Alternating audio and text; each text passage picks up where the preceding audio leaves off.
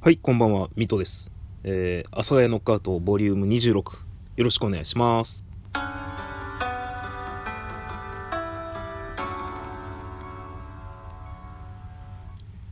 い、ということでね、始まりました。で、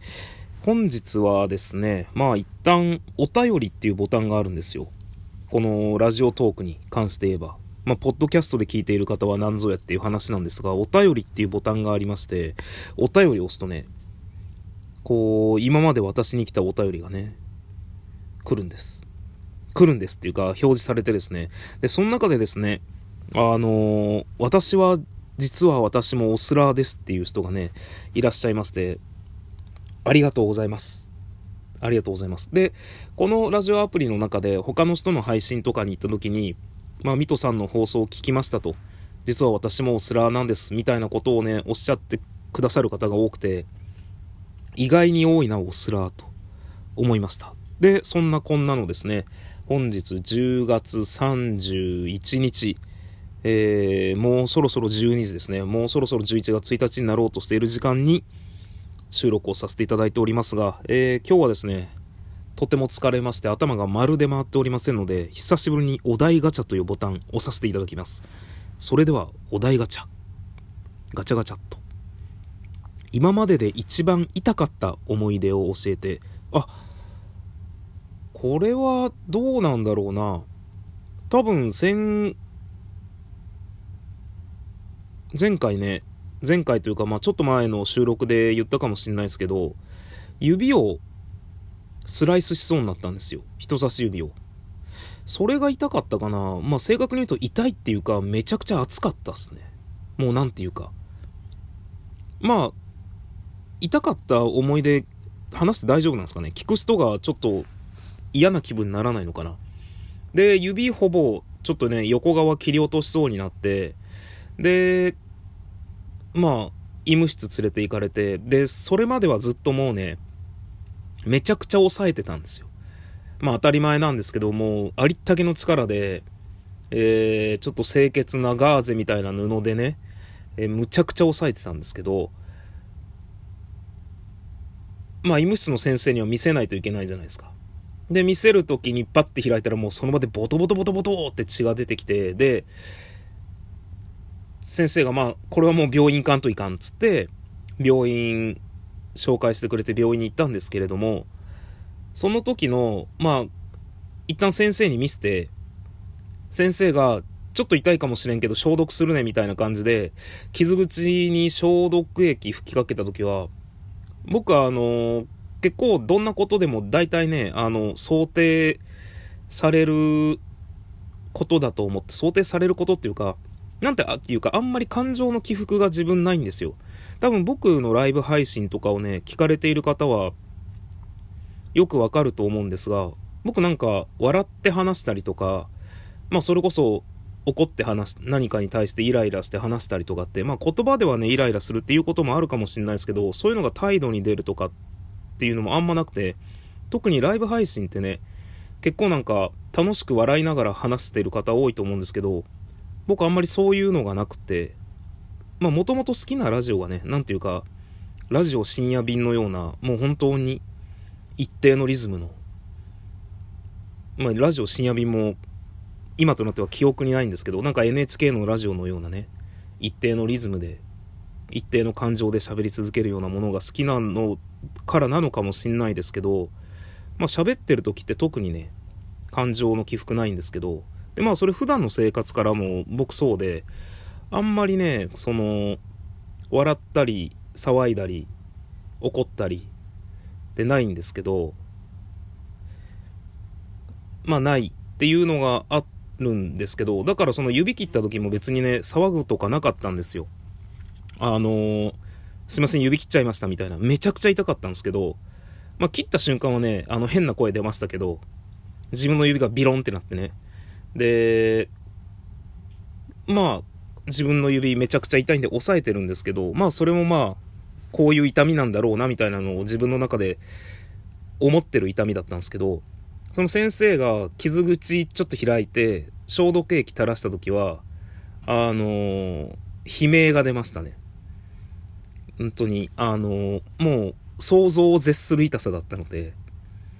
で、それで、まあ本当申し訳ないことに、一緒にこう、僕と一緒にね、医務室に来てくれてた職場の上司と、まああともうちょっと職場の偉い人たち、偉い人たちっていうか偉い人ですね。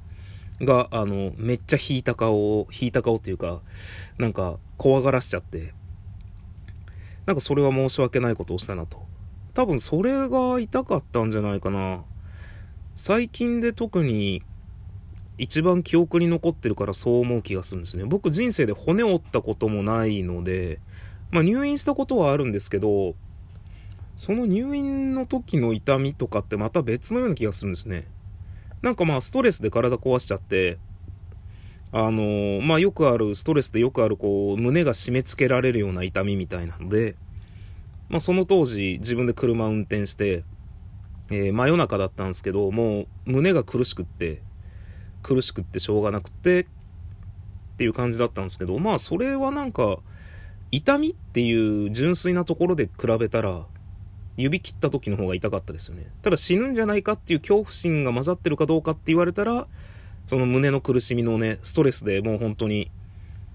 サラリーマンやってた時の、まあ、僕が人生で唯一入院したっていう。ただ、まあ話はちょっと変わるかもしれないんですけど、ストレスで自分が壊れていってく最中って、あんまり、なんというか意識ないというか、もうほんと壊れちゃってやっと気づくみたいな。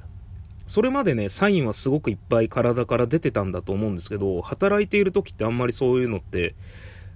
敏感に受け取れなくて、なんか最近調子悪いなぐらいにしか思えなくって。で、もう一気に多分、ガッとしたのが来た時に、ガタッとなって、キューって潰れちゃうみたいな。バタンキューって潰れちゃうみたいのがね、多分あるんですよ。その入院して、で、しかもその入院も僕はあの体の入院だと思ったんですけど、どうやらあのストレスのいわゆる入院だったみたいで、まあ今となってはいい思い出なんですけど、なので、まあだからそれで鬱になっちゃったとかそういうことではないんですけれども、ただその入院したおかげで、で最終的に、まあその数年後にね、あるきっかけで、実は僕がそれは体の不調で入院したんじゃなかったっていうことがわかるんですけど、でもその体の不調じゃなくって実はストレスで体が壊れてたっていうのが分かったおかげで今はなんか体のサインに気づきやすくなりましたね。なんかちょっと体であれって思うところがあるとあ今なんかストレスあるかな逆かななんか生活しててちょっとなんかあるとすぐ体になんかサインが出るというかまあうまく言えないんですけどね。で特に、特にこれはもうどうしようもないことだと思うんですけど、結構なんか生きてるだけでストレスってなくないですか？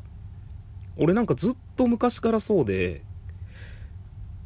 なんかずっとそうなんですよね。まあなのでその蓄積が多分常にあって、で何かちょっとしたきっかけで、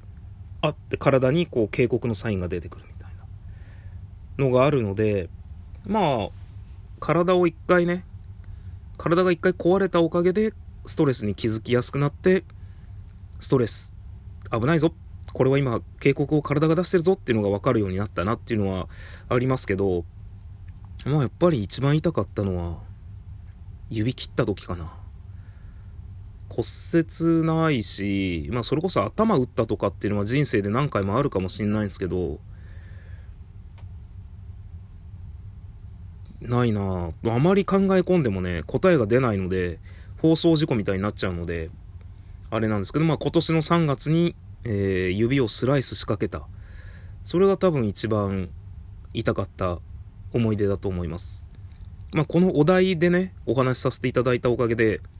あの、すっきり聞ける方いらっしゃらなかったかもしれないんですけど、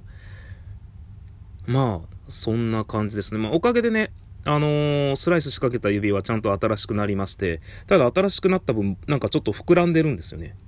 で、触るとずっと痺れているので、まあこれは一生まあ痺れてるもんなんだろうなって思ってます。ということでね、本日はちょっと短めですね。なんかいつも、あ、もう、11分になっちゃうみたいな、12分になっちゃうっていう感じでやめるんですけど、今ちょうどね、10分で、もう多分こっから何か新しいエピソードを話すと全部駆け足になってしまうので、ちょうどこんな感じでやめようかなと思います。それでは皆さん、良い一日をお過ごしください。さようなら。